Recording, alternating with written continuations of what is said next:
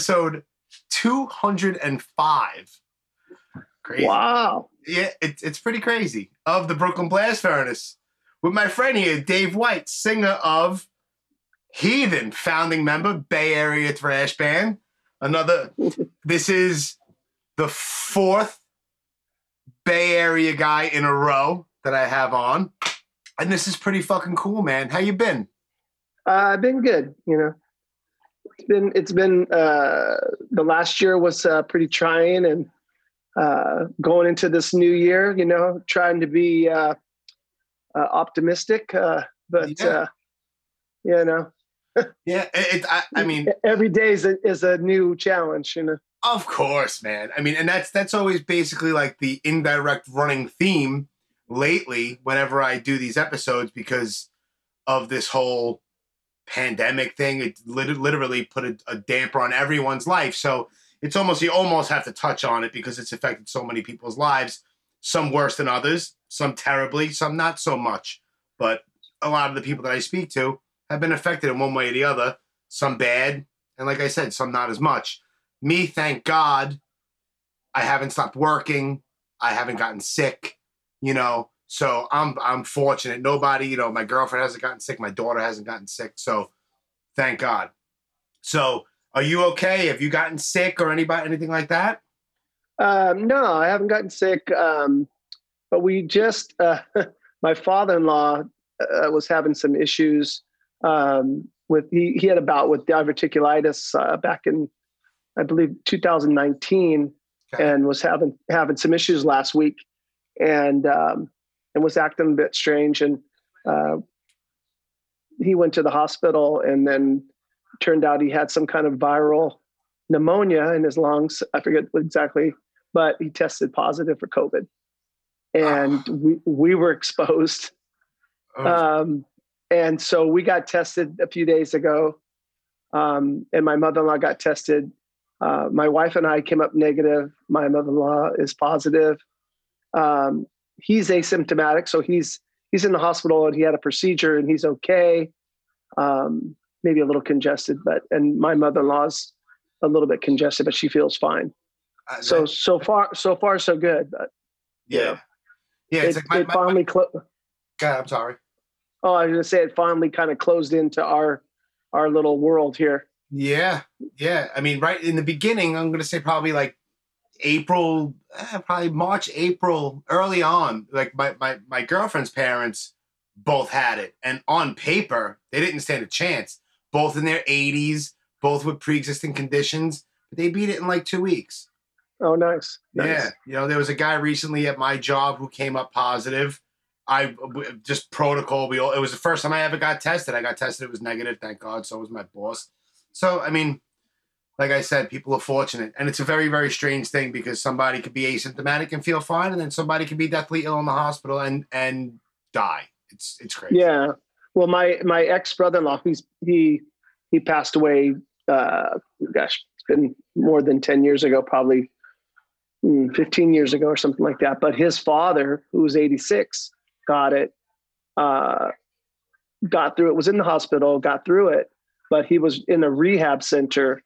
You know, because he was down for the count pretty good, and and but he was rehabbing in like a, you know, convalescent home Right. and fell. He fell doing something and hit his head, and now he's like it's he's not doing well at all. Like they don't think he's going to make it, and it was Oh, not from COVID, not from COVID, but from the fall. right. So you know, ah, Jesus. Well, I hope he Yeah. pulls through. yeah, It's terrible. yeah. Well, let, let's Yeah. let's let's let's get on to fun shit because because, because I, I don't I do this. I don't do politics. I let everyone on Facebook argue with strangers and try to change minds. I, I don't do that on here. This is all about fun shit and right. and music and everything in between. Yeah, So yeah, now- cool. Heathen. Now, I have to preface this by it's so funny that I I have the opportunity because let's, let's put it this way. I'm a fan, period, of music, and this is an awesome thing how the podcast came about and this and that. So I've had the opportunity to speak to a whole shitload of people that I never thought I would ever have a chance to talk to. And I'm grateful for that and I appreciate that. So I appreciate your time. Now, I'm 45. The first time that I ever heard, obviously, this is way before the internet and all that shit. So the first time I ever heard of Heathen, and I, I've taken this out several times, and it's very cool that I can do this, but was from this right here. Do you remember this? Oh yeah. The sure. hard and heavy thrash and speed metal special? Yeah. yes. Because Heathen is on this, and this is the first time I got exposed to the band. And it's the Open the Grave is featured in it, and there's little interviews with you and Lee and a few of the guys. So right. kind of awesome that a whole bunch of people from bands in this actual VHS tape I've had the opportunity to speak to. So like sometimes like my 14 year old self in my head is bugging out a little bit, you know? well, you know, it's a trip is, is the girl, the, actually, I don't know if it was uh, everybody involved, but I know, and I, and I feel bad cause I don't remember her name. I, I know her name was Cindy and it should be on the credits on that hard Cindy, and heavy. Cindy something. Yeah. Yeah. She, she and her team um, did our first set me free video they did the Set Me Free video for the first record. Cindy Kiefer. And Cindy Kiefer, yeah, that's right, yeah. And sh- uh, they did a great job with our video for Set Me Free. They came out to the Bay Area, and they had some great ideas, and we gave you know gave them some feedback. Um, and then she, we had talked about she wanted to do something like that, like a a video heavy metal video magazine. Yeah. And that was, you know, that's why we, you know, we were definitely going to be on that you yeah. know, right away because we had we had the inside skinny on that. So Oh, that's awesome! Yeah, a lot, yeah. a, lot of Bay Area bands were were, were featured on here. I just had uh, Craig Los Locicero on from Forbidden, and it was like it's just weird talking to these people for me, you know, because I put myself back, you know, into 1989. You know, it's 2021. Right, yeah. It's weird to me sometimes. Yeah. You know? Well, you know, when we just well, we just did the the new album, The Empire of the Blind, right? Yeah, and, incredible um, record, by the way. Thank you. Um, but we, you know, leading up to doing a new record, Lee kept talking about this guy Zeuss, you yes. know, this producer that wanted to do a record, and, and this guy's great, you know, blah blah blah. Zeuss, done a lot Zeuss, of stuff. He's done a lot yeah. of really good shit.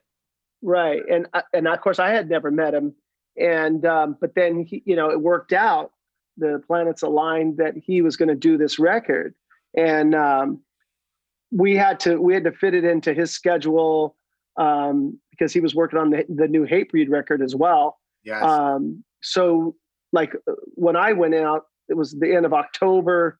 I did a week in October and a week at the end of November, and uh, I went in.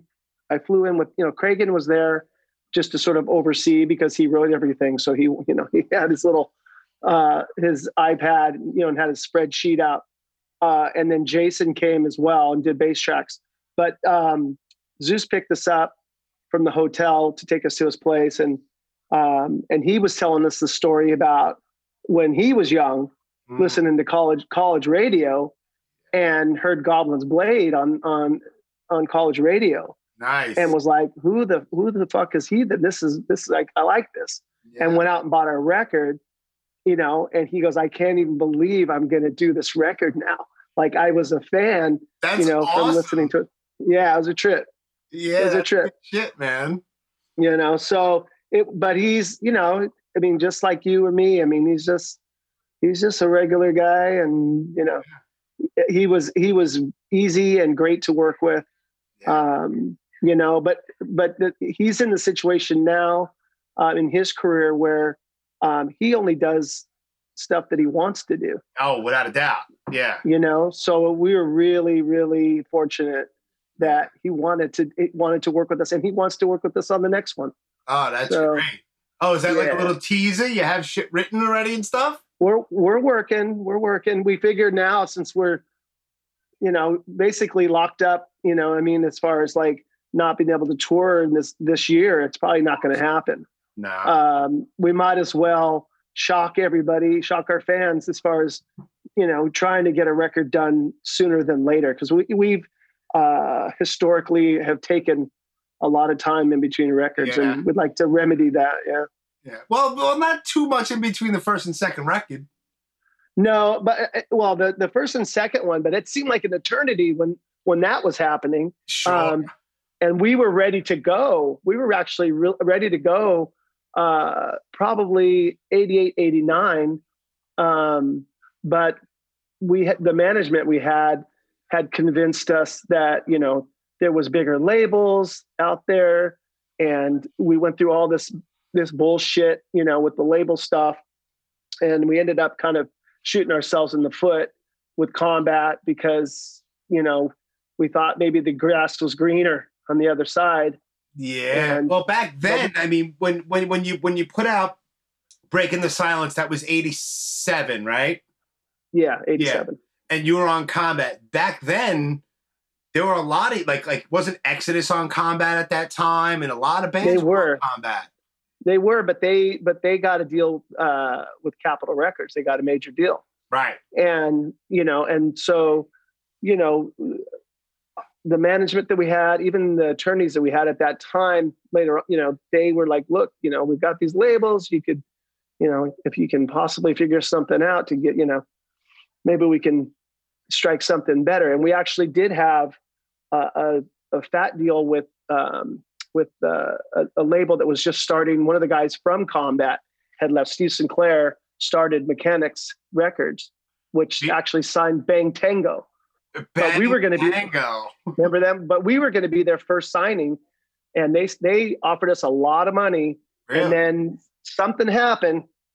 Something happened. Somebody talked some shit, and next thing you know, it we were like on the on the outs. And Oh, we, no it was like, what the fuck just happened? Yeah. Yeah. Well, the the only other story that I really know from like the the the mechanics and Bay Area thing was was Vio-lence. I mean, Vio-lence was on mechanics in the beginning too, Yeah. and Well, that didn't we work out very well either. Well, you know, it was a lot of money, but I mean, truthfully, I don't think really any of us wanted to leave combat. We didn't, we had a good deal with them and they treated us well and they did a great job on the first record. Yeah, Um, but we were Classic, young and dude. It's a fucking classic record. yeah, and we, and we, but we were, you know, we were being advised in all these different directions and, and it was just, you know, it was a crazy, crazy time. But, um, but had that not happened, we probably would have done three, maybe four records with Combat, and maybe all of those records would have been done before 1991, maybe you know, or by by 90, 93 anyway. Yeah, I mean You know? because the the the break in be- I mean the break in between was eighty seven, and then when did Victims of Deception come out? Ninety. 91, 91. Yeah, Right, and that was And on we- Roadrunner. yeah, but we actually we got new management. We had this uh, guy. He was great. He was great, but and he had um he had a, a connection with Warner Brothers, and they had a he had an A and R guy come out, um, and we played for him, and uh, he was super excited, you know. Yeah. But they had ju- they had just signed Power Mad, and so he was like, "Well, we got to just wait to see how they do." And you know, but they Warner Brothers was kind of stringing us along, and we were trying to be patient. I mean, we waited for a while, and Roadracer and Monte Conner kept like, "Hey, dude, you know, here's some money. Here, you know, come on. It's been three years. You know, it's gonna be." And we were just, you know, it got to the point where we looked at each other and we're like, "Look, we need to get a record out." So we took we took the bait, and we went with Roadracer you know and uh and we did you know we did a good record with them but it It's you know the relationship dude. didn't oh yeah yeah Victims really proud of that record. Crazy record, man. yeah we're super proud of that record You should but be. uh yeah but they didn't they didn't promote it you know i mean we we Ah. debbie abono took us over as management and got us the sepultura tour we went to europe and when we came back um Roadracer was just kind of you know they they let, let us go and Ah, it was kind of like what the fuck's going on? What happened? Yeah. but you know grunge kind of hit at the same time as when we came back i mean really the the america metal was already slowly kind of going a different direction. Yeah. and us us going to europe uh, with sepultura things were still okay over there. But when we came back it was pretty dismal. And it was right after the gulf war and it was just a really um, awkward time i think you know Yeah. And plus, everybody knows how Europe, even like to this, well, not technically to this day, but you know what I mean. This time frame. Like they love their metal over there, regardless. Sure. You Yeah. know, South Yeah. America, they're insane with metal. Oh, totally. It's Yeah. only it's only. America. It's like everyone. All right, they step back with their all right, impress me. It's like Oh, it's yeah, like but come you know, on, that, man. that that happened to us on our on the European tour. You know, we uh, we were playing you know really nice venues with Sepultura, and um, and we went to Amsterdam. We played the Paradiso, and it's this great venue, and and uh, and tripping around Amsterdam, it was just amazing. We are like going to all the coffee shops, trying all the different marijuana. of course. Oh yeah, and and I was super excited. And we went out to play that show, and we we'd had probably I don't know fifteen or twenty shows already under our belt on that tour, Okay. and we were tight as fuck. We were so fucking tight, and we went out there, and they just they were like, Ah, and I could not get them to to budge. that's And the I- worst, right? It's gotta be the Oh, worst. I was like, motherfucker. And and I remember we, we did uh was what I thought was the last song. oh and shit. uh, at, and there's a big long uh solo section, you know, and there's no vocals at the end. Okay. So after I was done, I was like, fuck you, you know, because Yeah. it was like, what what do you want from me? You know, what do you want from us? We are crushing. And you're just like, yeah. And we weren't, you know, and so I went off and I went to the backstage. I was fucking pissed. And uh and then it took a while for the guys to come, you know, like they didn't come come into the dressing room for a while. And I was in there and I was drinking a beer. And they finally came out and I forgot there was one more song on the oh, set list. shit. And they fuck they fucking played it without me. And um That's great. and uh but i you know but anyway this guy goes oh you know i was talking i go man i don't know what the what was that you know and he Uh-huh. goes well did they what did they boo you and i said well no and he goes well then you did good yeah, you, you- you guys were the opening band on the tour like you know like they, Yeah. but they were they were it reminded me of the bay area when i've seen bands that come and everybody's like impressed you know they want to they you know they're scoping you out and they're not Yeah. going to give you an inch No. and they and they did not no, that that was that you you bumped into one of those Sepultura crowds, oh man. fuck It's like a Slayer crowd. Sorry, Oh. man. Like you're not opening for Slayer and getting a really good response, pretty much. yeah It's yeah. insane. I still Uh. love I still love Holland and and you know I have a lot of friends there and we've done we've had some great shows um, like in Eindhoven and you know Tilburg and um, going back the last the last few tours when we did when uh, for the Evolution of Chaos we had some good shows. But we still we still you know as as many friends as I have there I still you know I I I, still think that we still need to conquer Holland more. I think that we need to uh, to go there more and and Yeah. you know and just be better just you know what i mean they're a tough they're a tough crowd they know their music and um And it's you know, a goal, man. You got to go to Holland and win them over. So as soon as That's right. shit clears up and the world goes back to whatever normal it's going to be, then you go back there. Put that on your bucket list. First out of the the gate. truth Let's go to fucking. Holland. it's the truth man they're tough but i respect them i respect them because they know they know their music they know their metal Yeah. you know yeah. and so they're not they're not giving me they're not giving me any slack i'll tell you that No, some said that it doesn't seem like they're budging at all. Shit. So now, do you mind if we go back a little bit, like before Heathen? Like, what were you like as far as not personal, like not personal stuff, but like in the house growing up? Like, like did you grow up as a kid like with a musical background or music playing in the house a lot and shit like that? Um, well, yeah, I mean, yeah, the music was always playing in the house. I mean, when I when I was really young, uh, my my parents had split up, and uh, my mom was a single mom, and and she had two kids, my older sister and I. Same, And- yeah, You know, my sister, she's like six years older than me.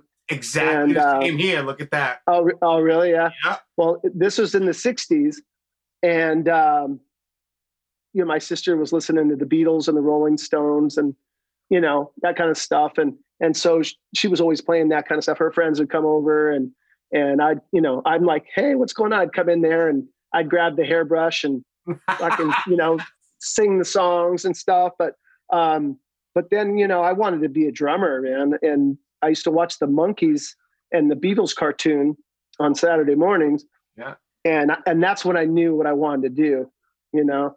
And so I got my mom got me a little drum set, had a little tiger on the front, and uh, it was a toy, but I thought it was the real shit, you of know. course, man. It's cool that And you I- make noise. Oh yeah, oh yeah. And uh, and as I got older, uh, my mom remarried. We moved to the suburbs, and uh, and when I was in school, they had a little music program, but they didn't have drums. They had like trumpet, clarinet, and flute. And uh, my older brother was playing trumpet, and he would let me play his trumpet whenever, you know. Right. And uh, and so I kind of he showed me how to do it, and I and I got my own mouthpiece, and I used to go around blowing on that mouthpiece all the time. And so when when I was in fourth grade, I joined the music program, and I picked trumpet, and uh, and I, I already knew how to kind of play it, so I advanced really fast. And I played trumpet fourth, fifth, and sixth grade. In sixth grade, my teacher got a, uh, a snare drum because I told her I want to learn how to, you know, read music for the drums, and and I got a drum set. I, I a neighbor uh, had a drum set for sale, sixty bucks Ah, for this drum this drum set. It was a copper swirl. It's my friend Jeff Burrows, and um, he was the older kid, you know, at the time. That we're friends, you know, now. But uh, anyway, sixty bucks, and I came home. I'm like, you know, Jeff's got a drum set. It's only sixty dollars. And, my what, parents and were what like, year? And what year is this? Well, I was probably in fifth grade, so we're talking, I don't know, 73, 74, something like that. Sixty bucks is a little chunk of change, I guess. yeah, but you know, they, but you know, they were like, yeah, get a job. there you go.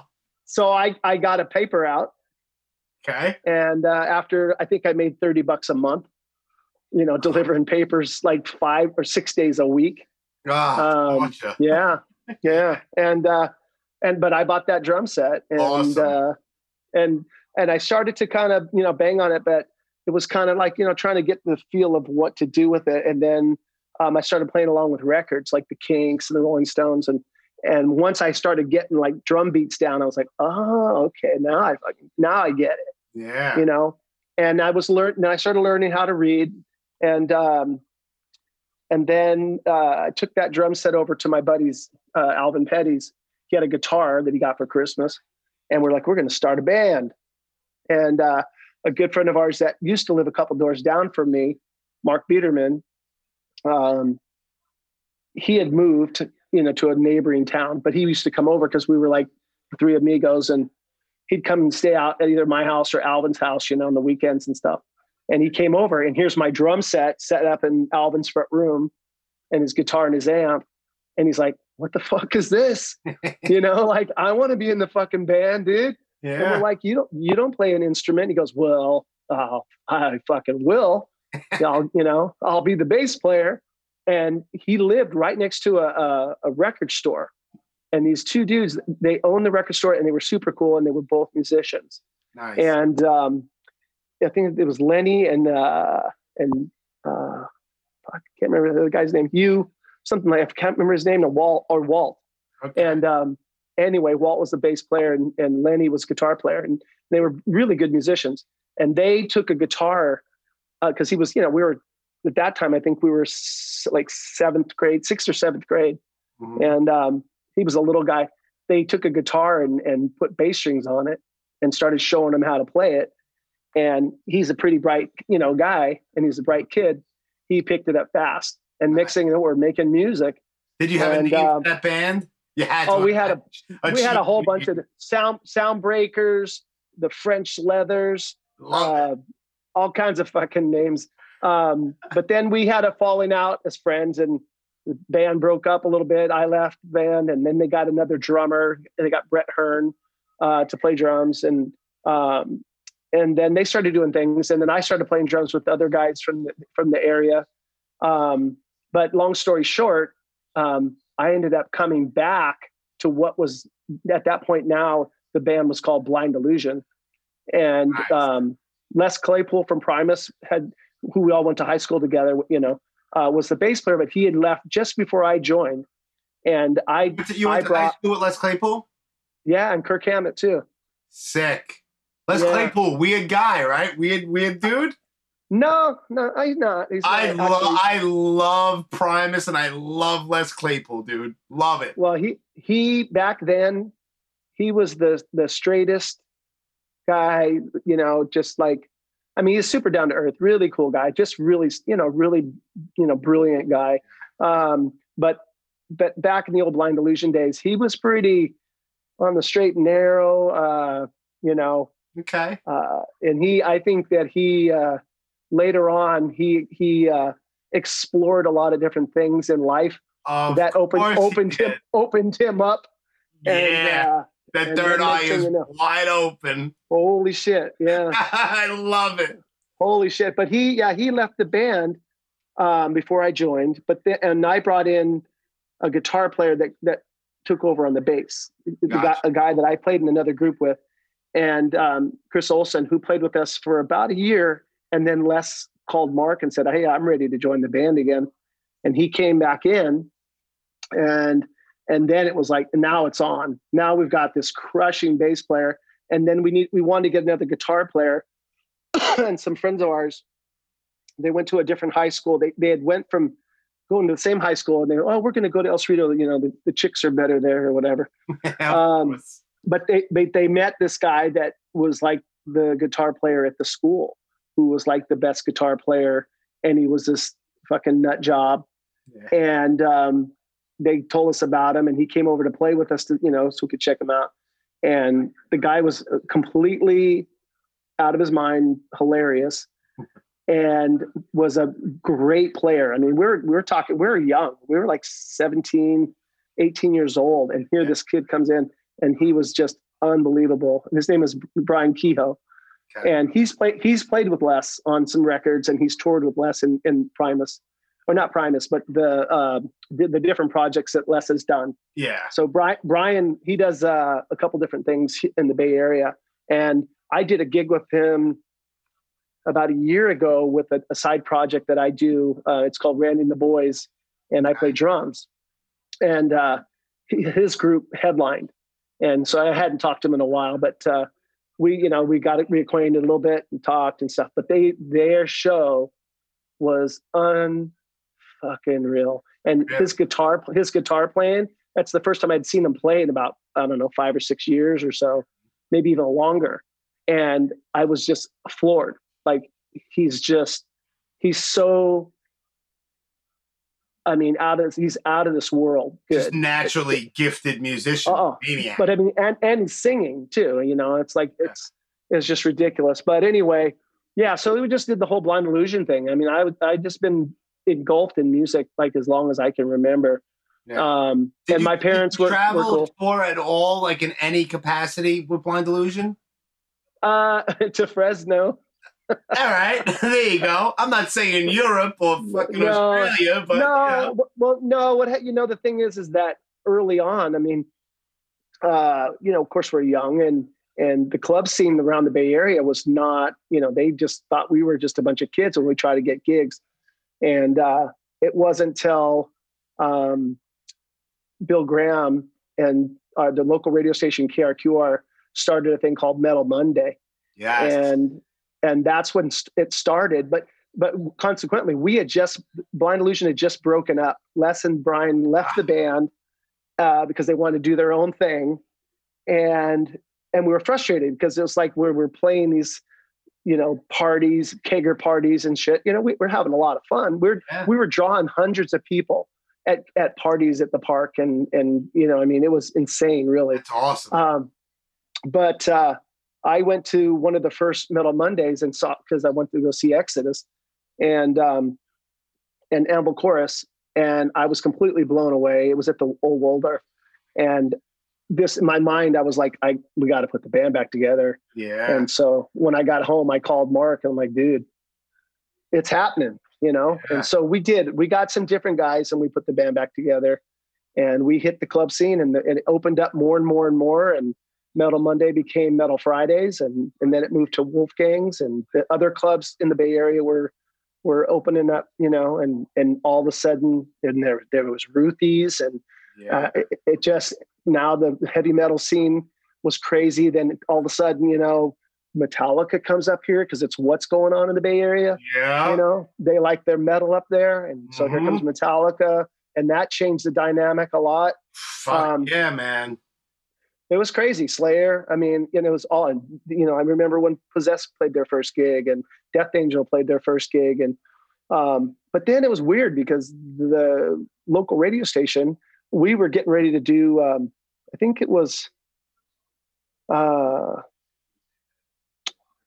well, actually, it was by the time I, it was all happening. At, by this time, now I'm in Heathen, and we. I think we were get. We had already done. We had done victims, Mhm. and we were going to be on. We were going to be on this radio sh- on the radio show on a Wednesday night. It was like a Lee and Darren were going to be interviewed, and it was you know Bay Area local band th- thing, you know, but like local bands do you know do good or whatever. But it's, it was simulcast across the country wow. and um, it was going to be the first time that we were going to be played on like a big radio station in the Bay Area. You know, like we the first record we were played all over the country, but to be played here, you know, in the Bay Area was going to be a big deal. And uh, I I remember driving to work that that morning, right? And I saw a, a fucking billboard on the side of the highway oh shit. and it said KRQR classic rock without the agony of metal. And I was like, I was like, what the fuck is that?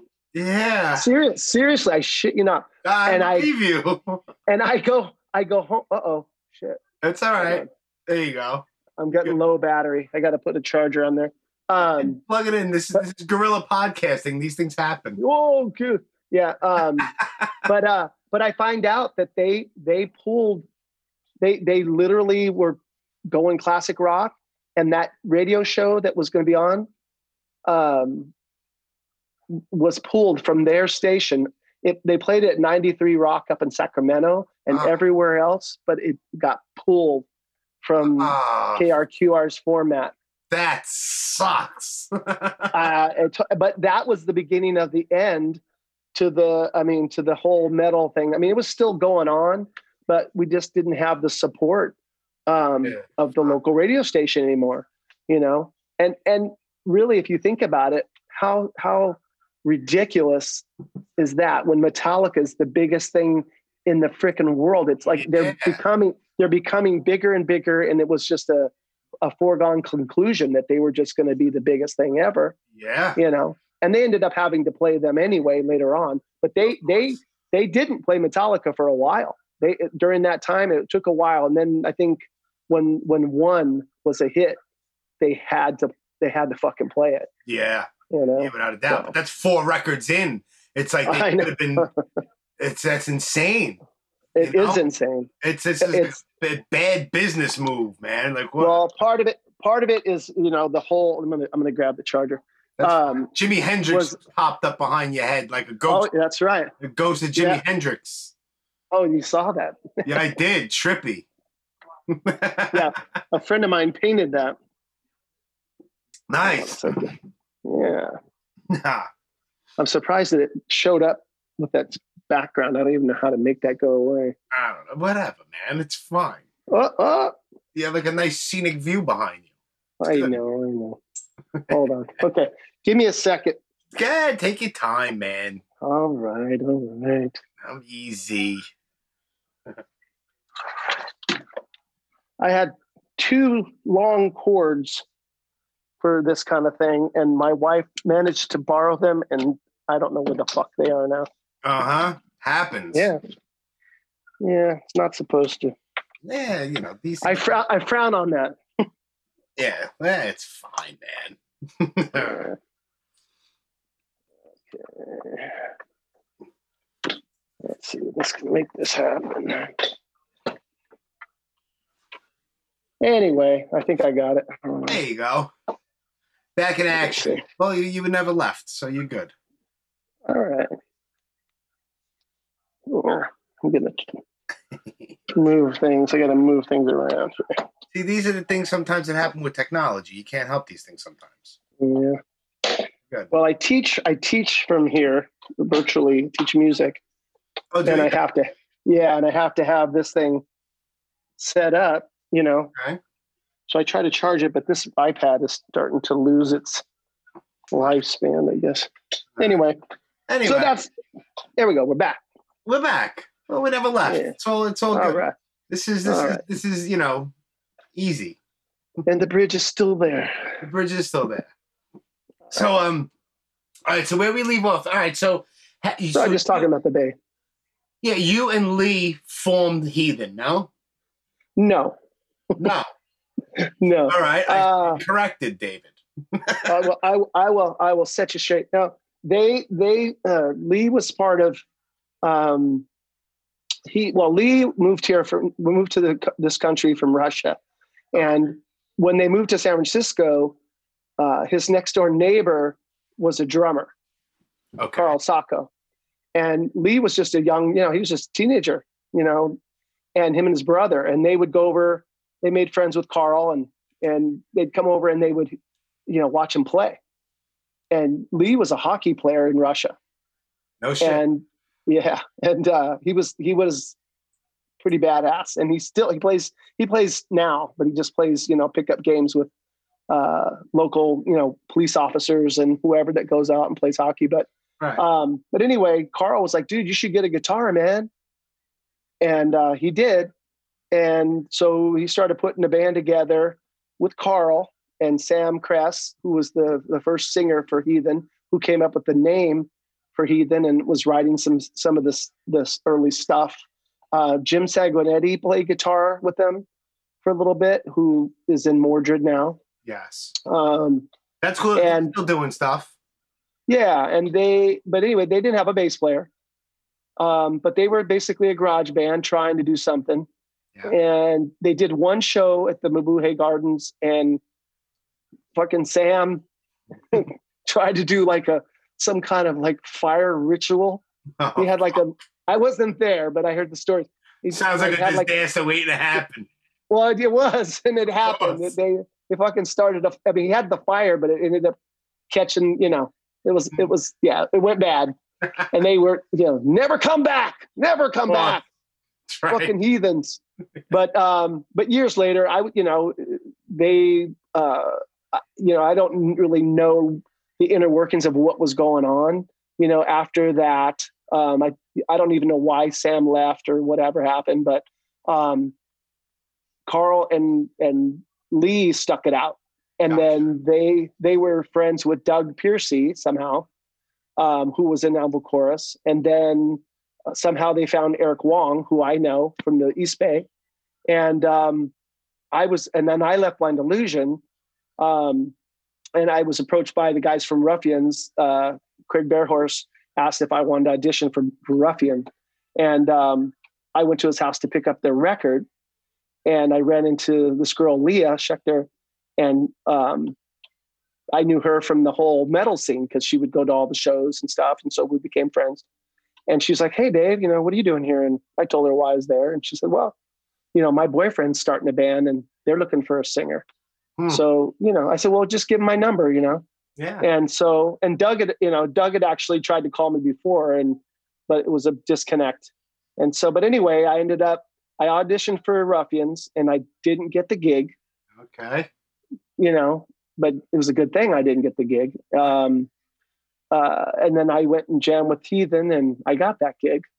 And there it is. And, um, you know, and then, you know, uh, we started playing a lot, a lot. But when we started to really get down to, to business, um, we had to make a change in the bass department. We needed somebody that would had more ability, you know. Um, and Eric actually is a great guy, and he's a great he's a great band member. But he knew he needed to to get back into the woodshed, you know.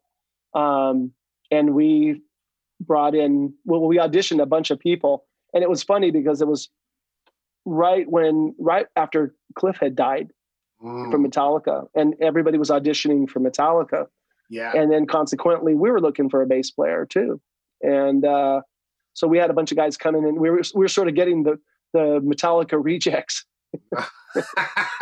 yeah. yeah. Seriously. A lot of them.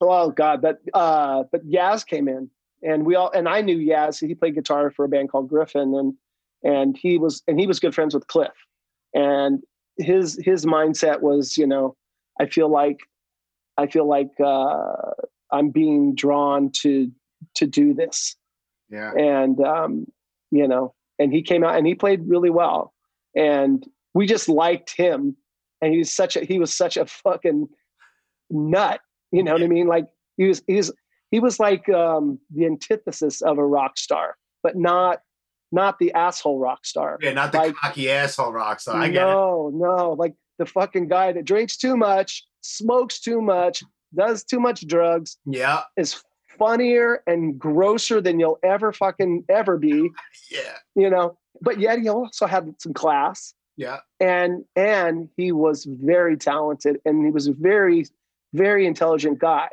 You would never know how intelligent he was unless you got to know him. But um but he was the guy. And uh we that we had a record deal within that year. Lee Lee was a slave driver, man. He used to make us practice. He'd be like, "Ooh, six days a week, six days a week. You want to make it? You want to make it?" I'm like, "It's fucking Christmas, dude." Yeah. Relax. He's like, he's like, "I'm Jewish. I don't give a fuck about Christmas." I mean, well, yeah. Personally, yeah, he has a point. yeah. Fuck. Yeah. fuck you guys. I want to practice. Now he never wants to practice, and he you know, No, no. Now he's just he's the laziest fucker in the band. So, that's awesome. so. Oh shit. So now you come out with break, breaking the silence comes out. Did you? Did you? When was the first time you guys went overseas? Uh, not till the Sepultura tour. We did an American. We did an American tour, um, and we toured around California on the first record, and then with the second record, we did Europe, and we only did Europe for that record. And like I said, things. Yeah, well, our we had a, a West Coast tour booked um, right after we got back, and our bass player Randy Laird at the time, Yeah. uh, him and his girlfriend got in a car accident, and they both were killed the day that happened the night before the first rehearsal. I got a I got a call at eight o'clock in the morning from our drummer from Darren, and he goes, "Hey," and I was like, like literally woke me up out of my sleep, and I grabbed the phone, and he's like, "Dave," I'm like, "Yeah," and he goes, and and literally he goes, "Randy and Randy and Meyer are dead," and I was like, just deadpan like that, and I was like, "Fuck you! What do you Yeah. what what are you Yeah. what are you saying?" He goes, well they they got in a car accident and you know and i'm like okay you could have maybe said randy and Maria got in a car accident and right. but he just was like they're dead. And i was like holy shit. Holy shit there was a it was a single car accident. They they were visiting family in jackson and uh, drove back late and apparently uh, she was driving and she fell asleep. And they weren't wearing their full seat belts. And they flew out of the car. Jesus Christ. They're 21 years old, both of them. Ugh, That's like that's a fucking tragedy, man. Oh my God. Jesus Christ. I mean, and he was a great guy. He was, he was new, like, like Yaz had left the band. And when we did Victims, um, we had actually had Mark Biedermann, who is a guitar player in Blind Illusion, who was a good friend of mine. I asked him to come in and play the bass because he was a great bass player. Um, but he wasn't going to be the, you know, he wasn't going to be a member of the band. So we looked for a bass player and we found Randy. And the guy, he was young, but he was he was a great bass player and super cool. And we took him on the road. His first show, literally his first show, was in Belgium, right on this tour in front of three thousand people. fuck. You know, and he was Yeah. like, he had his he had his. Oh, you can't see this thing's blocking my arms, but he was at, he was like putting his arms like, whoa, yeah, hey, you know, to everybody, and we're like, too happy, dude. You're way too happy. You- yeah. This is metal. You can't. This is metal. You can't be happy. no but um but he i mean anything we dished out to fuck with him you know to sort of break him in yeah. he he shoveled that shit right back at us There you go. And- That's what you have to you know what i mean yeah no he totally did and we respected every bit of it Yeah. but you know it's like you know we got we'd get him good and he'd get us good too and he would sometimes he'd get us a little too good it was like you fucker Fuck yeah. and it's like well we fucking love you dude yeah. you know Yeah, you gotta be able yeah. to dish it. If you can t- if you could dish it out, you gotta be able to take it. I say that shit Oh, all the totally. time. I break everyone's chops, and people break my chops all the time. It's fine. yeah, Yeah. yeah you just can't take yourself too seriously you know No, never, man, never. Life's too short to take yourself that serious. Everybody needs to relax. You know. Yeah. Yeah, yeah. So, but yeah, so after that, I kind of put a damper on things, and um, you know, and then Doug had met a girl on tour in in Germany, and he left to go fucking be with her, and he ended up marrying her. He's still married. He's got two kids with with her now, and he moved back to the Bay Area. But he left, and he left on bad terms because it was we had a lot of shows booked, and he wasn't supposed to take off until we finished the shows, and Mm. and he just kind of bolted and was like, "Okay, well, fuck you too," you know. And so, Eddie. Um, but we, you know, we moved on, and then, but then Lee, Lee, we got a new guitar player and we got a new bass player, and we did some stuff, and then Lee uh, was asked by this group uh, from Germany. It's a techno industrial band called Die Krupps, uh, to go do a do a tour. They needed a guitar player, and some of the guys from Rock Hard Magazine over there had had referred to them to Lee, and so he left, and they loved him, and the money was good, and he ended up hanging with them for like five years. Yeah. And so he then took a big giant fucking break. Yeah, big uh, because I mean, what was it? Victim Victims of Deception come comes out in 91 and the next thing that you release is one of one of the most one of the coolest album covers is The Evolution of Chaos. Yeah. And that was in 09, 08, well, yeah. 09. No, two, 2010. Uh, Ten. Technically. Ten. Yeah, ten. So yeah. That's, a, long ass fucking break, man. Uh-huh. Yeah. Uh-huh. yeah. I mean, I, I, I mean, I didn't know. And he, came, you know, once he got back from doing the whole, the Krupps thing, he was toured out. He toured a lot and yeah. was going back and forth from home to Germany a lot and got tired of all that. And so it was really hard to get him motivated to do anything. And then, uh, so it was basically like we were basically putting it to bed and then uh walter morgan gave him a call and in I guess it was 2001 or 2000, um, and they, you know, Chuck Billy from Testament was having some issues with with cancer, and Yeah, um, I remember. Walter that. wanted, to, yeah, Walter wanted to put a, a, benefit show together, and had an idea to get a bunch of bands from the Bay Area to reform. And do this concert to raise money for him. And we were one of the bands that he asked. And so we were like, he called me and he's like, yeah. And we were like, well, we don't want to do it unless Yaz does it. We wanted to bring Yaz back. Right. And and so we found Yaz. We found and, him. uh, We found- yeah, we found him. we found him, and uh, and yeah, we did the gig, and it was you know Death Angel. You know they they weren't Death Angel anymore. They were DA. um, they were well. They were the yeah. They were the organization at that time, and right. uh, that's right. That's right. they were doing the, the music was totally different. Yes. But they strapped up the metal and uh, came out, and they were for me they were the best band of that show. Was Death Angel. They just kicked royal ass, but everybody was great, you know. Um, but but a lot of bands reformed. You know, Vio-lence reformed for that show. Yeah. Um, you know, Forbidden. It, it- you know, it, and even Exodus at that time because Exodus was in disarray at the time. Sure. Um, That's awesome then we that people can pull their lives together and get back together to help out basically one of your own. I mean, Testament's Bay Area band. I mean, yeah it's awesome that you guys could do that shit. Yeah, yeah. So, but that's what started it again, and then we did a festival in Germany a year later, and and then we knew that this is you know like hey, it's metal's back. Let's Yeah. figure it out. You know, so we started working on new stuff, and we put out uh, a record on our own with covers that we had started recording in '93, and um, we did a little tour in 2005. Went to Europe and did some shows with Nuclear Assault. Awesome. Some guys guys from Queens. Yeah. Oh, Um, yeah. Our, our yeah, our buddies. guy. Yeah, yeah. Sure. Yeah, they're buddies of ours. We met, you know, years and years ago. You know, back in the old combat days, Of course. and um, so you know, we did that. But then we didn't know, uh, and and Lee knew on that tour.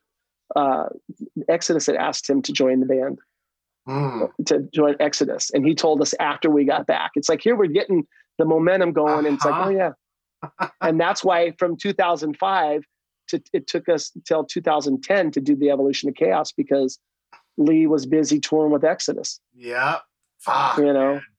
yeah, Yeah, and that And was you know- that was on an odd label. What was it? Ma- Mascot Records, something like that. Mas- Yeah, yeah. We were we wanted to sign with Nuclear Blast then, and in negotiations, it went, went back and forth between the two labels, and um, Mascot made the deal just a little bit better, and so we went that direction. yeah, Um, but also, you know, and Nuclear, the guys from Nuclear Blast were like, you know, the record turned out killer, and it did really well, yeah. and they realized that they fucked up, that they Mm. should have offered us a little bit more money.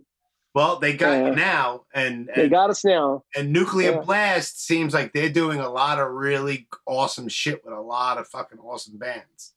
Yeah, yeah, Seems like they're doing the right thing by by their bands. Yeah. And they they they did great with this record. I I just wish that we would have done the evolution of chaos. Would have been with them because I think that they would have done a better job of promotion. Mascot did a pretty good job, but they um, they really only pushed in Germany, which actually charted. We we came in their Billboard charts, I think at seventy two, and that was because of the push.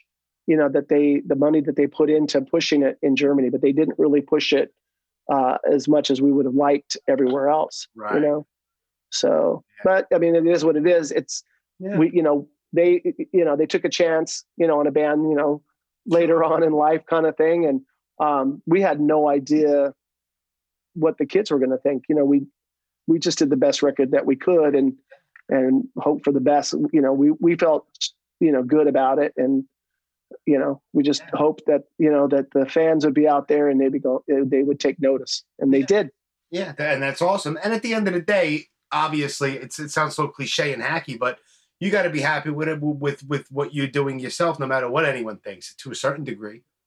well you have to be yeah but i mean if, but i mean as far as just um to be able to to keep moving you know what i mean Sure. is is the case. So like if the, if the kids don't dig it and it's not selling and you're not getting any tours and you're not doing, you know, and then you're gonna you end up hanging it up. Luckily, we didn't have to do that. We got to go out.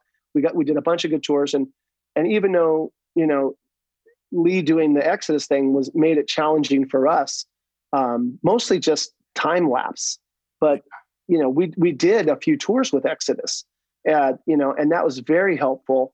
You know, to be able to do that and play those kind of venues. And when we did the Sepultura, well, I think actually all the tours that we did with them, we shared a bus with Exodus, and because they're friends of ours, and you know, so it was easy. It was easy to travel with them. Um, but we were able to play some great shows and had some great tours. The the Thrash uh, Classic Fest that we did with um, it was Sepultura, which was actually our 20 year anniversary from the 91 tour. Crazy. Um, yeah, uh, 30 year, right? 30, 30 years. years. 30. Fuck. God, really? tacking on decades, man. Just tacking No. decades on. No, no, 20 had no 20 years, right? From when?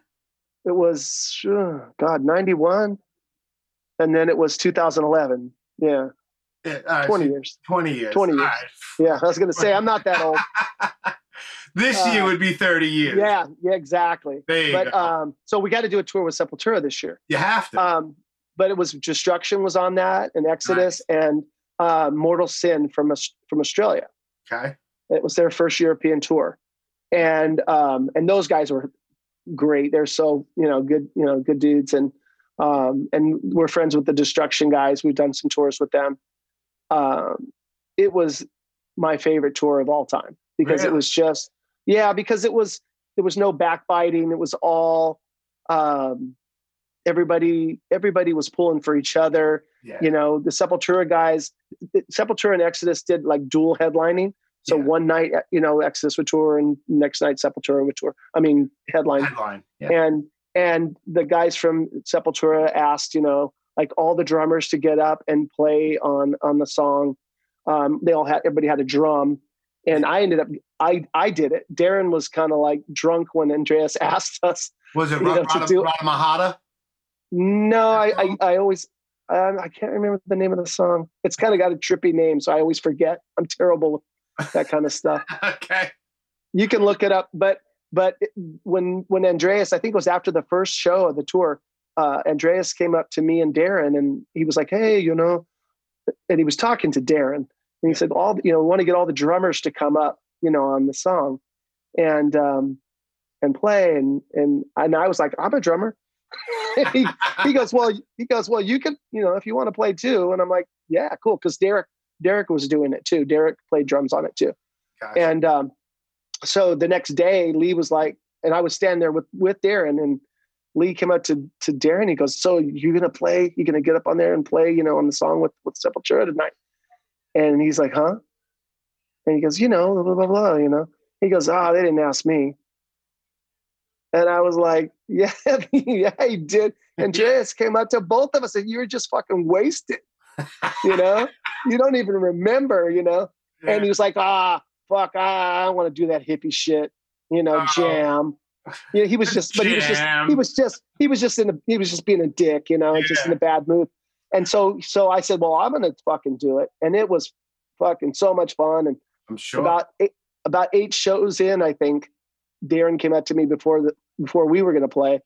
And he goes, yeah, so, uh, you're, you know, you're relieved of duty, you know, I'm going to, I'm going to, I'm going to play, I'm going to play with those guys tonight. You know, I'm going to take over. Right. And I was like, what a dick you know like really like like i don't you know why do i have to sit down because you you know what i mean like i don't care if you play but mm-hmm. they asked me you know so i was like kind of like eh. and they when they when the the tech set up all the drums i was like you know what i'm standing there you know and, and they're playing you know early on in the set yeah and i was like fuck that and i went over and i found the drum roadie and i'm like dude set me up a floor tom he's like huh i go fuck that but set me. Up. He goes, okay.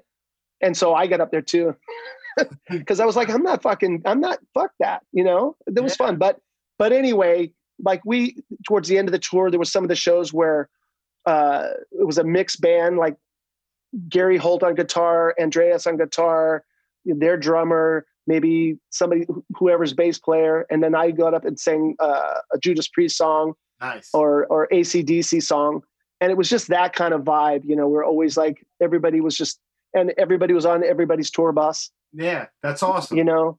Yeah. Yeah no it was shit. it was just a great it was just a great it was just great fun. It was one of those tours you don't want to end right. for sure. Awesome.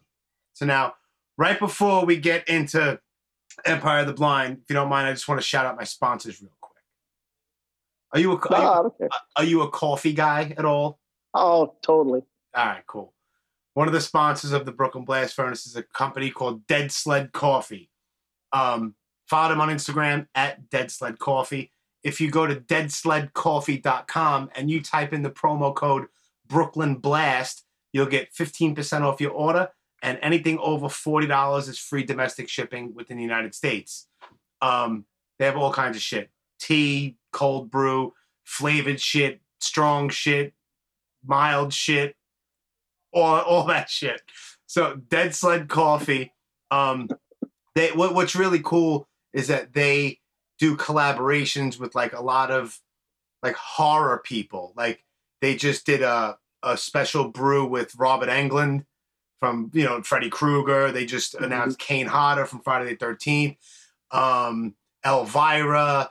They've done a whole bunch of really cool things with a bunch of you know actors, and it's like, well, they they just announced they they just did a special brew, a special blend with fucking Kiss, dude.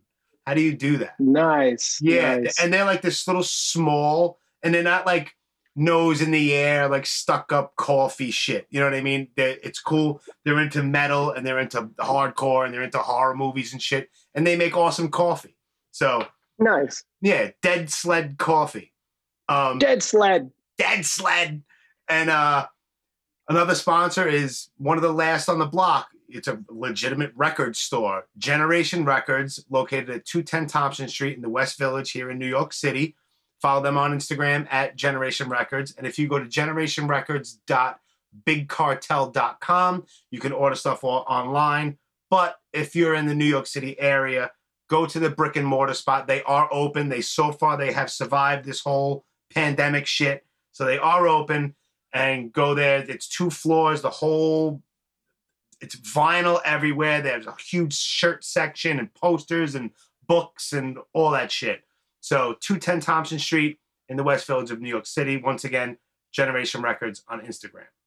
And last but not least, New Republic Printing for uh, screen printing, embroidery, vinyl stickers, and buttons. If you go to newrepublicprinting.net, they have a whole catalog of any brand, shirt, jersey, tank top, anything you want your specific thing printed on, they can do it for you.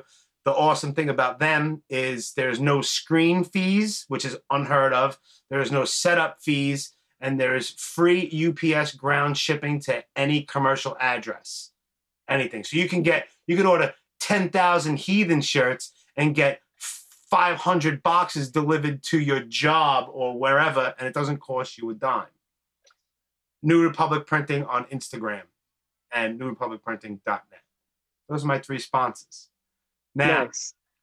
back to getting Silent Nuclear Blast, getting into the studio to record a brilliant the the concept of the actual song Empire of the Blind. The whole concept I find is brilliant. The they they what is that? So where can where can people buy heathen beer? heathen beer. Well, I don't know if there's any left. Uh, okay, I can't see it here but this is from Ale Industries. Nice. And and they did Imperial Ale. That's awesome. Yeah, it's Even a pale ale. Like I don't drink anymore, but I would take that and keep it on my shelf. Yeah, I have I have all my my empties are up on my up yeah, my shelf. Of course, you yeah. have to keep yeah. that shit. That's awesome. I got I got two left. Nice. They got to get some more, but I don't know. They did they did some beer for uh, Death Angel too, and I think they're doing a new a new batch for Death Angel. But it was a pale ale um, I visited their their brewery before. A friend of mine, he's a jazz guitar player, and he was they were having an event there, and they had vendors, and he invited us to come down there to see his band play. Nice. And here's this, you know, you know, discreet sort of brewery. You go in this big building, and they have all these taps of all these wonderful, wonderful uh, brews. You know, nice. microbrews, I guess. And uh, I was really stoked when when our management uh, was saying, "Hey, you know, we're gonna we're gonna do a beer," uh, and he told me the company. I was like, "Oh, I know that. I know that company. I've been there." Nice. So, and the beer was good. It was their it was their top seller. I wanted him to do a Weizen beer.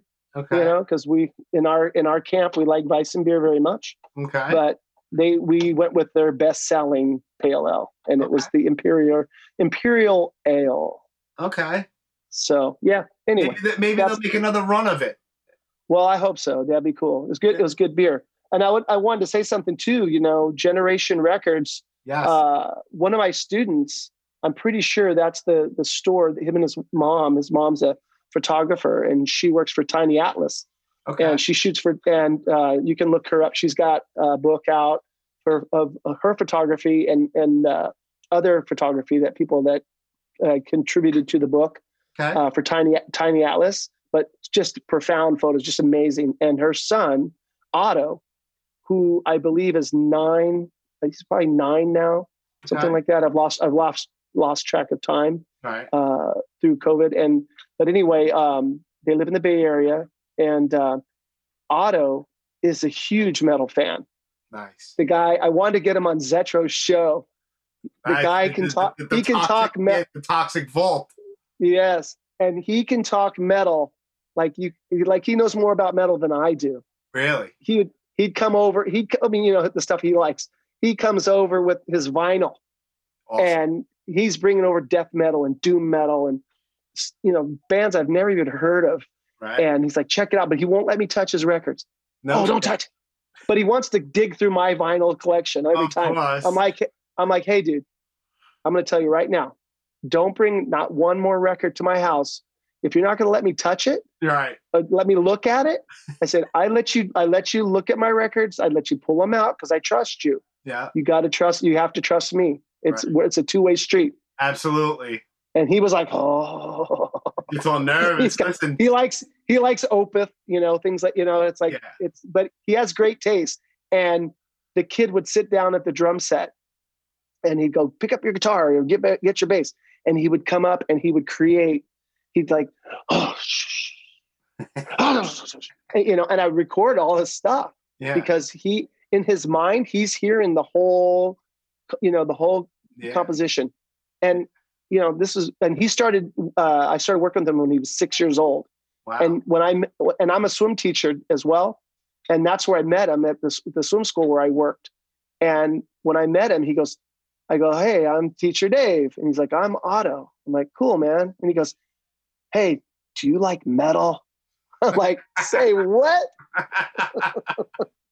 I'm like, well, matter of fact. You're right. So yeah, but he's the coolest kid, Nice. super smart, super smart, um, loves to collect cool stuff. And anyway, going back to Generation Records, um, when his mom went to do a shoot and they went they went to New York.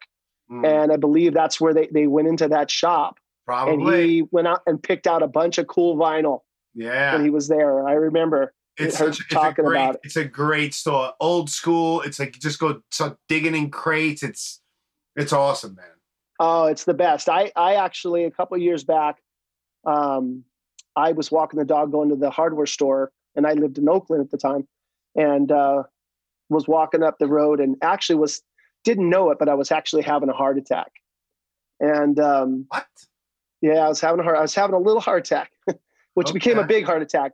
But um, but I was walking up the street, and uh, as I got up to the road up on College Avenue, uh, before the hardware store, there was a, a record store, and there was they had like bargain, uh, not barrels, but the you know the Bins. bar- bargain bin, Yeah. and uh, they were like a, a dollar records or whatever. So I'm looking through these albums, and I'm actually finding some You can find some gems. gems in there. Yeah. I did, I did, and so I got like three or four, and then I went into this into the record store, it was a little like small record store, and the people were super cool, and I found some other stuff inside.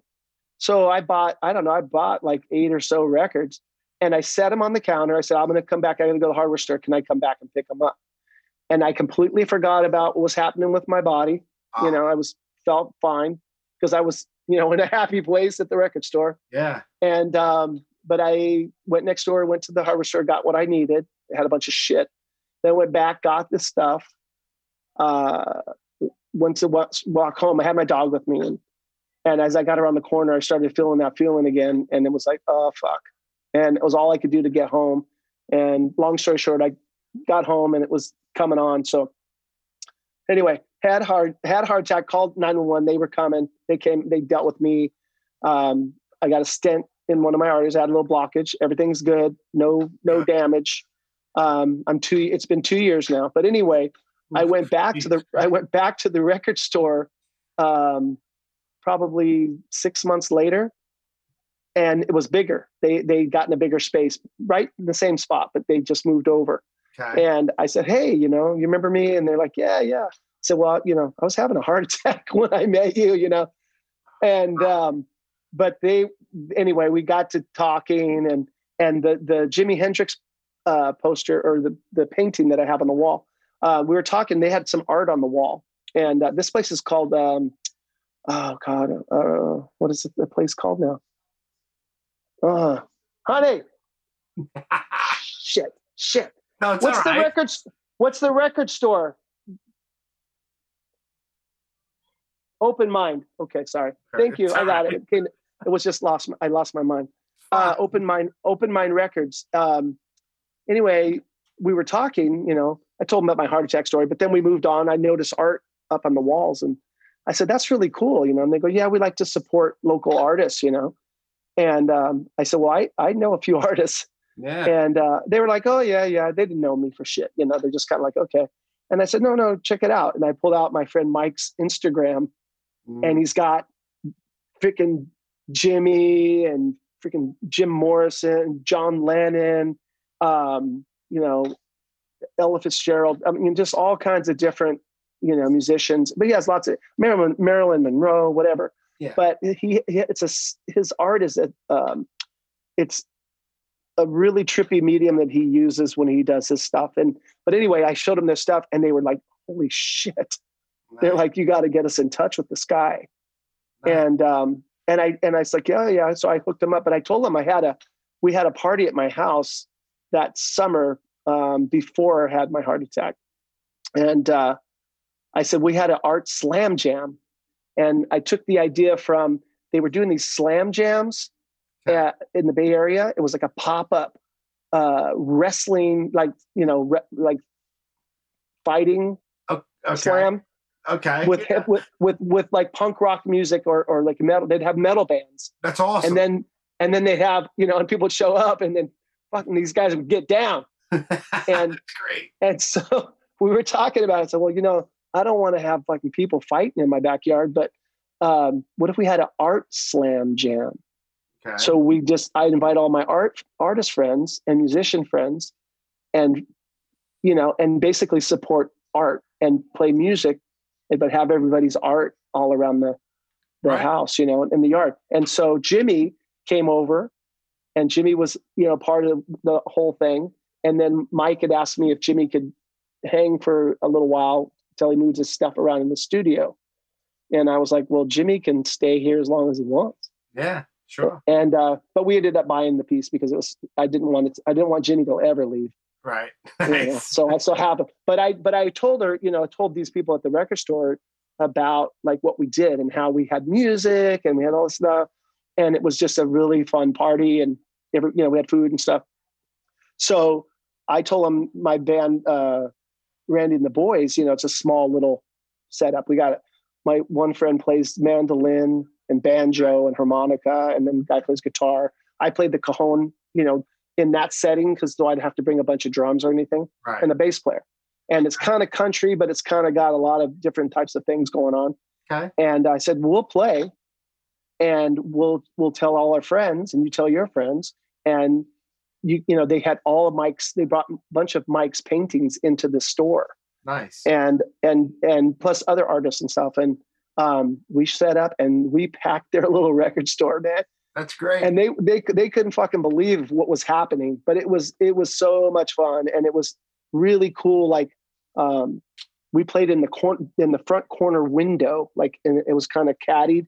Okay. so we're looking at the people and all the bins of all the vinyl. It's all vinyl there and and the artwork and all the vinyl everywhere it was um, just an amazing like backdrop for the whole thing yeah, sure. very very cool That's awesome, dude. So anyway i don't know how i how i got there but i you know i wanted to tell you that story Generation Records, and that's that. I don't know. Oh, oh yeah, oh, Generation and yeah, but my yeah, my favorite vinyl store in the Bay Area is Open Mind Records. There you go. Are they still around? They're, they're still open? They're, They, they yeah, they, yeah, they they've had to struggle through this whole thing, of course. uh, of course, but they, you know, they are uh, pretty sharp, the two of them, and uh, Good. you know, yeah, Yeah, it's not easy. Any record store, but you know, that, that, there- there- there's a little resurg. There's a resurgence of vinyl, which helps. sure. I mean, I it's funny because I I remember people letting go of their vinyl, and you could get I vinyl so cheap for a long. I I did not. My vinyl, all my vinyls in the cabinet right above me right now, and I didn't. I still have my first Black Sabbath Paranoid record. Nice. You know, yeah, still Yeah. have it. The, Yeah, I was an the ass. cover's falling apart. Yeah, I sold a bunch of my vinyl, but I'm slowly getting it all back. I'm, I'm rebuying all that shit all over again. Listen, man, this friggin' tape I had when it first came out, I got rid of it. I found it on eBay for like 10 bucks. I was like, I need this shit again. I even have it in like a little plastic protecting case now. Oh, nice. I haven't had a VCR in 25 years. Yeah, I need to get another one too. I actually, I was digging through like I have a, a box. It has like it's like a time capsule, of my shit, and Yeah. um, and I found it's a bunch of different videos. But I have the, I forget what it's called, uh, but it's it's actually Exodus. It's a tour that Exodus did early on, and it's Exodus and Venom. Sick. Uh, yeah, uh, Venom and somebody else. okay. I, I have to, I'd have to find it, but anyway, it's what's yeah, it's a VHS. But I have it. I have it like on a regular, you know, like a copy of it. yeah. But I, but I, I had gotten that sealed. It's still in the sealed, you know, the Saran Yes. wrap or whatever, still Yeah. sealed. And I'm like, wow, this has got to be worth something, you it's know. worth something to somebody, that's for sure. Sure, yeah, I still I have. it. wound up getting. I had posted something about this special a while back on like Facebook or whatever, something about it, and somebody hit me up. I think it was like a Bay Area guy. And he was like, "Yo, dude, like send me your address. I will. I will send you a burned DVD copy of it." So I have it. Oh on, yeah. yeah, I have it on a burned DVD myself. So I can. Oh okay. yeah. I was looking to see if I had it handy because I know I, I set it out, but I don't know. I don't know. I got so much shit. Yeah, so do I, man. Forget it. on the other on the other side of this computer screen, it's it's it's insane. It's insane. oh yeah.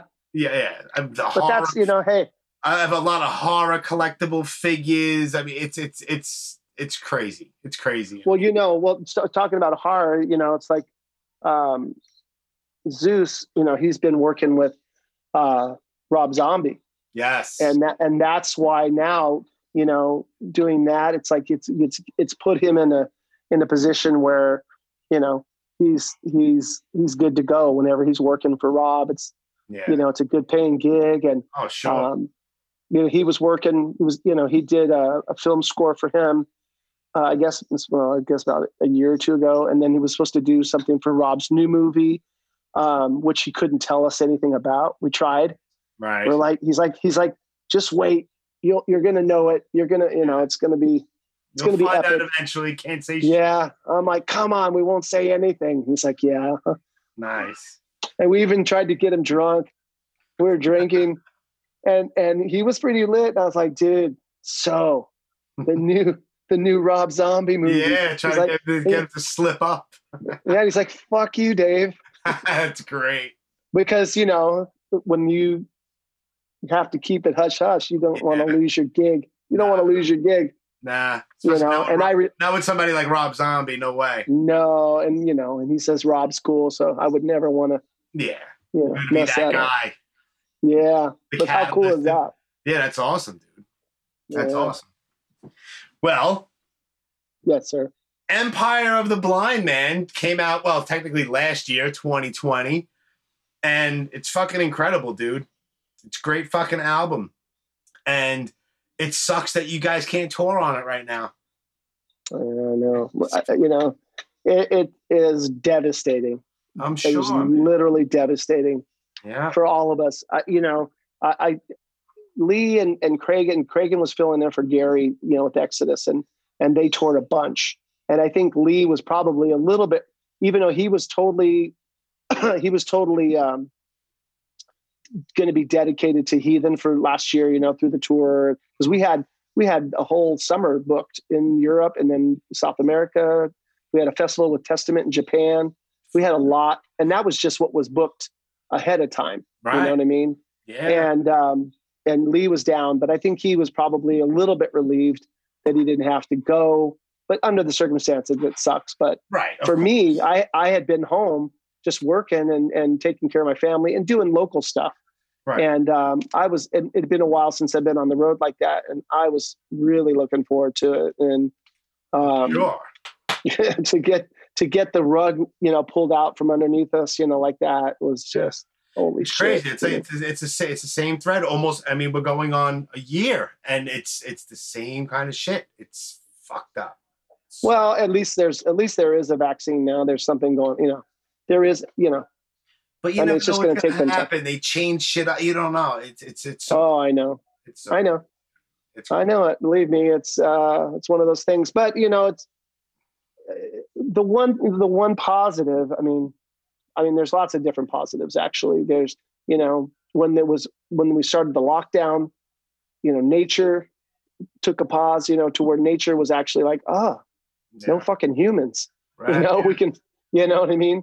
Things were growing again and different things were, you know, and the air was cleaner and whatever. But, um, but, uh, you know, I think a lot of people, um, were listening more as far as music goes. People that were, people that are more dedicated. I, I think there's a lot of people out there that are way too busy looking at their fucking phone you know, Uh-huh. um, but you know having your phone and having having your streaming thing if you want to listen to music that that's fine whatever. Right.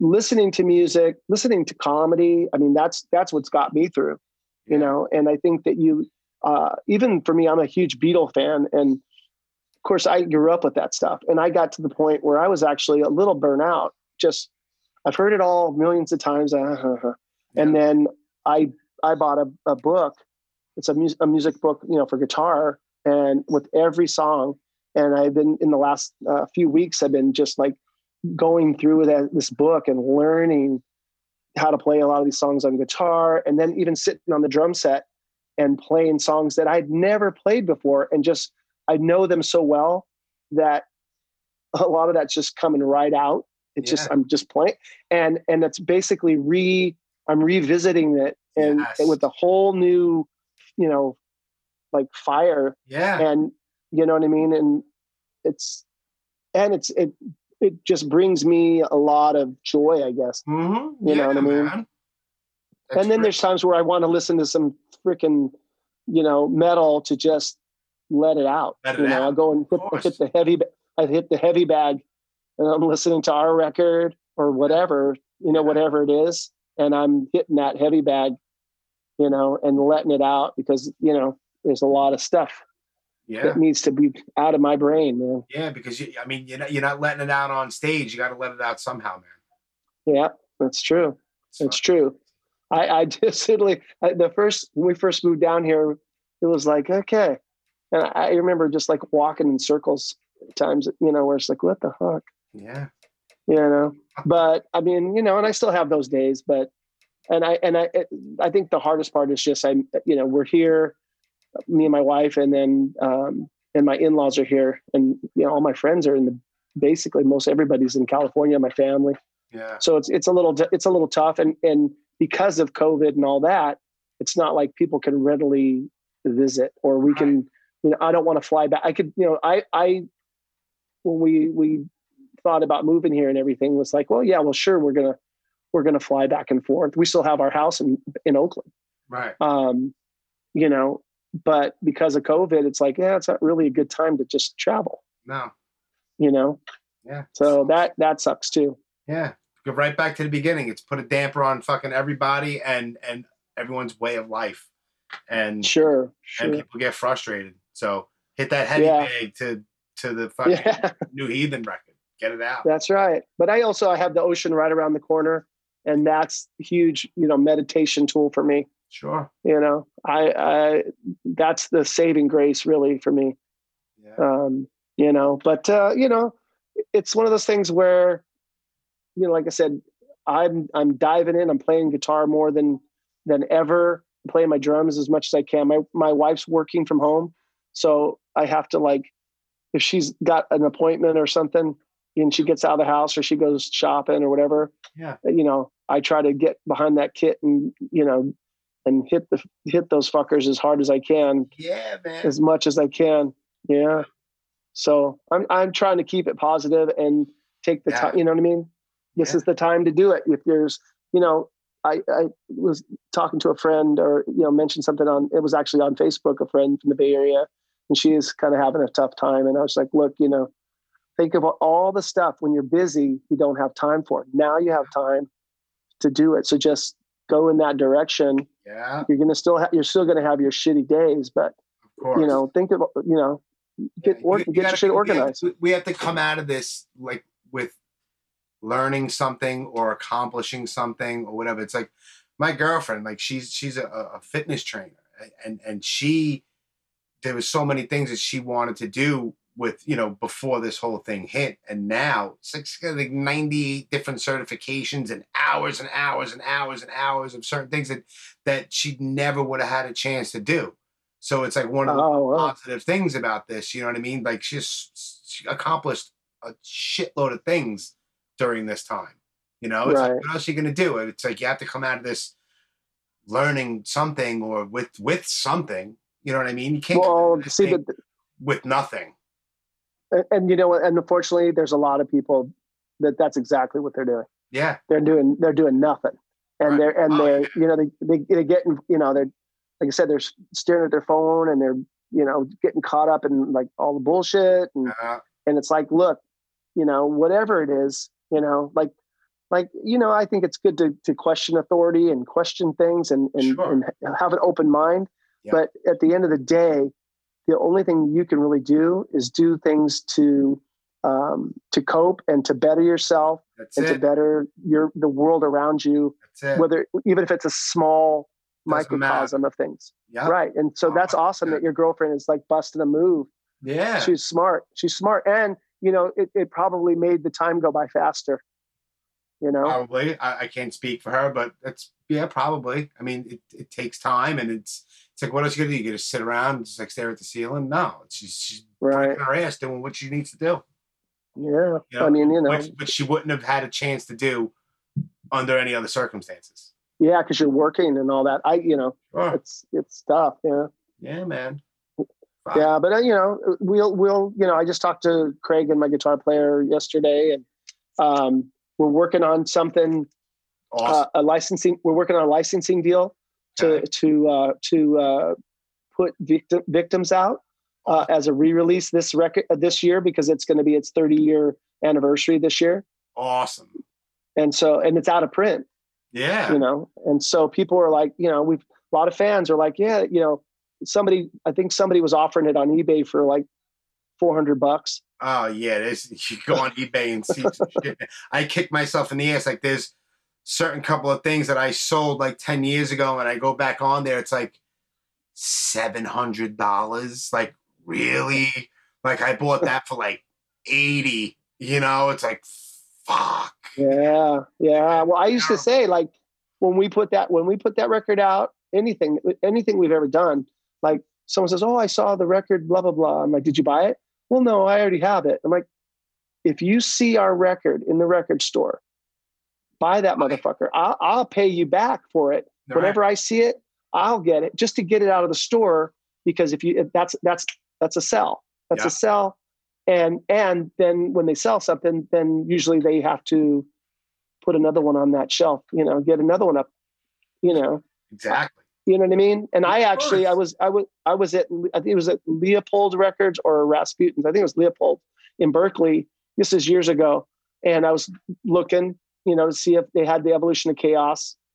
And they didn't, they were sold out of it. But they had um a, a, a special Breaking the Silence Wow. um, edition that came out. I think on I forget the name of the label, but it was through something through Century Media had gotten the rights or whatever to put it out. Okay. But it was like Bla- Black Records or something like that. But Okay. anyways, this beautiful. It opens up. It's a gatefold Hateful. gatefold record, and it's blue vinyl, Nice. and it has all kinds of photos that I had given the guy from Century Media years before, and I'd never got a copy of whatever they did wow. and so I I bought it, but I but I'm fucking so glad I have it because I'm the only one in the band that has a copy. Wow. I You love know? all that shit. All that color vinyl, limited edition stuff. I like all that shit. Because that's Yeah, like our yeah, generation. It's what we grew up on, you know? yeah, yeah.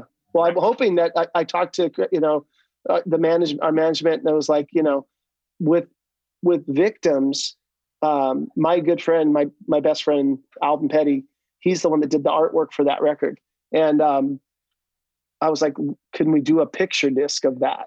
Sick. Like, let's let's try to do a picture disc of the vinyl. yeah. you know i, I mean i kind of want to do it for alvin you know because it'd be super cool Yeah. um but also so we have it just be you know be awesome it's just cool think- shit, man. yeah i love that stuff too Yeah, me too. Shit, man. Now, shit. I mean, you have you have two two videos, two videos right now for the newest record, right?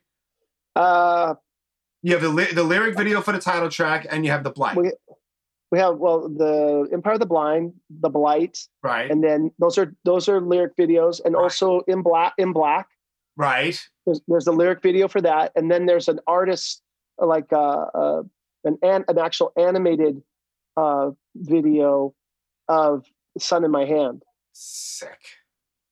you haven't seen that yet I don't think I have. Oh, it's fucking awesome. This As soon artist, as, as soon as we're done with this, I'm gonna fucking watch it. Yeah, the In Black one is really cool too. And it it's just that they, you know, In Black came out a little bit later, so like a lot of the hype for the record was already like kind of like slowing down, but it's still a really cool video. Only, isn't that something that's only 2021 and the hype is already like like it, Oh yeah, it's crazy, man. It's it, you it, have to keep the content, you know, I coming. know. So it's the way it is. But you know, we just talked yesterday, and we want to do another one for uh the song "Blood to Be Let." Mm, you know and and it's like yeah, you know if, if we do something cool you know it'll get some attention. But the sun in my hand is like this artist it was his interpretation of the song um in the art. And it's just it's it's just imagery. It's it's when the first time i saw it before it ever came out i was like blown away that Yeah. that somebody would do something so that we would have something so cool. You know what i mean? It, it reminds me of like uh something like from the movie heavy metal Ah, I love that. kind of how Oh, yeah, you'll you'll see. It's it's really I'm, cool. I'm gonna watch it. I'm gonna watch it as soon as we wrap up, man. Yeah, and then actually before before that, before the record came out, we you know we did a re-release of the Evolution of Chaos, right? Yes. Because it was last or yeah last year or no 2009 2010 was the 10th anniversary. Yeah. So we talked Mascot into doing that, and we did a gatefold in vinyl and all that, and um, we did a lyric video for Control by Chaos. And th- the guy that did the video for that, the lyric video, turned out killer. It's really cool. So we got some stuff. Yeah, no, you guys got stuff. you guys got definitely have stuff. You got some stuff. So now, before I press record, I had said that you know, like I'll put like my little intro. Like this, this video goes up on YouTube raw, just the way it is. I run it on the Facebook group page, but the audio, which is everywhere, iTunes, Spotify, SoundCloud, everywhere. I put my little intro, and I always like to ask if I have a musician on to end that I'll tack on a song. So in your case, obviously it's going to be a heathen song. So the floor is yours, and you need to pick a song that you want me to end this with. I have all your stuff, so you just let me know what it is, and I'll tack it on. I know it's like picking like like a child or something. I know. No, it's okay. Um, well, I mean, hmm, well, you want, well, I guess it would be appropriate to do from the new record. Or we can. How about Um, this? How about let's do two. Let's do one from Breaking the Silence. We'll go bookends. Oh, sh- from Breaking the Silence. hmm. I was going to say, let's go to from Evolution of the Chaos to Fine. Empire. It's it's your episode, man. I Okay, have nothing to do with this. so yeah, so um, my favorite song on the Evolution of Chaos is the song uh, uh, "Fade Away," Okay, done. and uh, Rob Dukes actually is a guest, does a guest appearance on that. Yes. Uh, he came in and fucking ripped it. so killer. Animal. yeah. Oh yeah, love that guy. Um, and then for the new record, uh, I'm gonna say in black. Okay. You Oh no, I'm sorry. I'm changing that. Blood to be let. I think that's my favorite one on the record now. Sounds like a plan. Blood to be let. Blood to be and let. so, uh, and I, I just want everybody to remember to give blood. You know, Give that's an unauthorized, you know, Red Cross thing, but you know, it's it's a it's a it's a big deal if the you know if everybody goes out there and gives some blood because there's a lot of people that need some good fresh blood. Nice. Listen, I'm not mad at good fresh blood. I'm a fan. awesome. Now you have your social media. You have Instagram at Heathen Thrash. Oh, that's the audio. No, it's okay. Whoa. Oh, Good. my, my headphones I think ran out of juice. Okay. Heathen Thrash. Heathen Thrash on Instagram, right? I believe so. Yeah. Yes. You don't run it. Uh, I'm one of the I'm one of the guys but. Okay. Well, Heathen Thrash, and obviously just you just type in at this point in 2021, we just said that everyone's all over their phones. Just type in Heathen, Heathen Band, and you'll find it everywhere. yeah, Heathen Thrash, but watch because there's a, some other band that use is trying to use our name, so um, we don't like to uh, promote them. But we No. are. Why yeah, would you want to promote the fraudulent? yeah. Yes, yeah. Right. Awesome, dude. But you can find us. Yes, you you guys are all over the place. And congratulations on a great record. And listen, dude, I, I say this, I've been saying this for the last year. I hope things get better sooner rather than later. And you guys can go out there and do your fucking thing because I want to see shows as well. Yeah, well, that'd be cool. Yeah. It'd be great. I, I'm like I said, I'm trying to be as optimistic as I can, of course. um, but I'm also, you know, being crushed with the reality that we're just going to have to be a really more patient than we thought we were going to have to be. Yeah. Yeah. You know, Without a doubt, man. so Well, thank you so much for your time, dude. This was fucking awesome. right on. I had fun too. It was yeah, good. man. Like Well, I said, I love talking about music and talking about all this stuff. It's Same here. This was this was great, dude. Once again, thank you for the music, and this is really cool for me because you're one of the people that I never thought I'd be able to sit and have a conversation with you. So well, you know, I'm glad that we got to meet, and uh, you know, hopefully the next time it'll be, you know, over some of that. Uh, what's the what's the coffee company? Dead Sled Coffee. Dead Sled Coffee. We'll have a coffee because you don't. You said you don't drink. I don't, not anymore. I used That's to. okay. That's okay. I respect that. That's why I went for the coffee because I love coffee. Yeah, same. You know, and so, um, but you know what I mean. It'd be really great to hang out. Yeah. Um, I've never spent any time in Brooklyn. All right. so well, next time you're in New York, you hit me up and we'll go. We'll go get a nice real slice of pizza. okay, sounds good. Awesome, I appreciate it. Appreciate it. Anytime, anytime, my man. And be like I said, be safe. And uh, whilst I'll, I'll keep in touch, I'll let you know exactly. This is good. I have a few episodes that I have to drop, but I drop every Friday at noon. So this is going to be a few weeks, but then I'll let you know. I'll give you the flyer if you could post that on the Instagram or whatever. That would be awesome. But uh, regardless, I'll let you know exactly when this is going to drop, and uh, we'll keep in touch, my man. Sounds good. I really appreciate it. Anytime, man. I Ple- appreciate. pleasure to get to know you a little bit. You know what I mean? That's that's that's what I love about this. Same here. Absolutely. Very cool piece. Okay. Be safe, my man. All right. You too. Bye.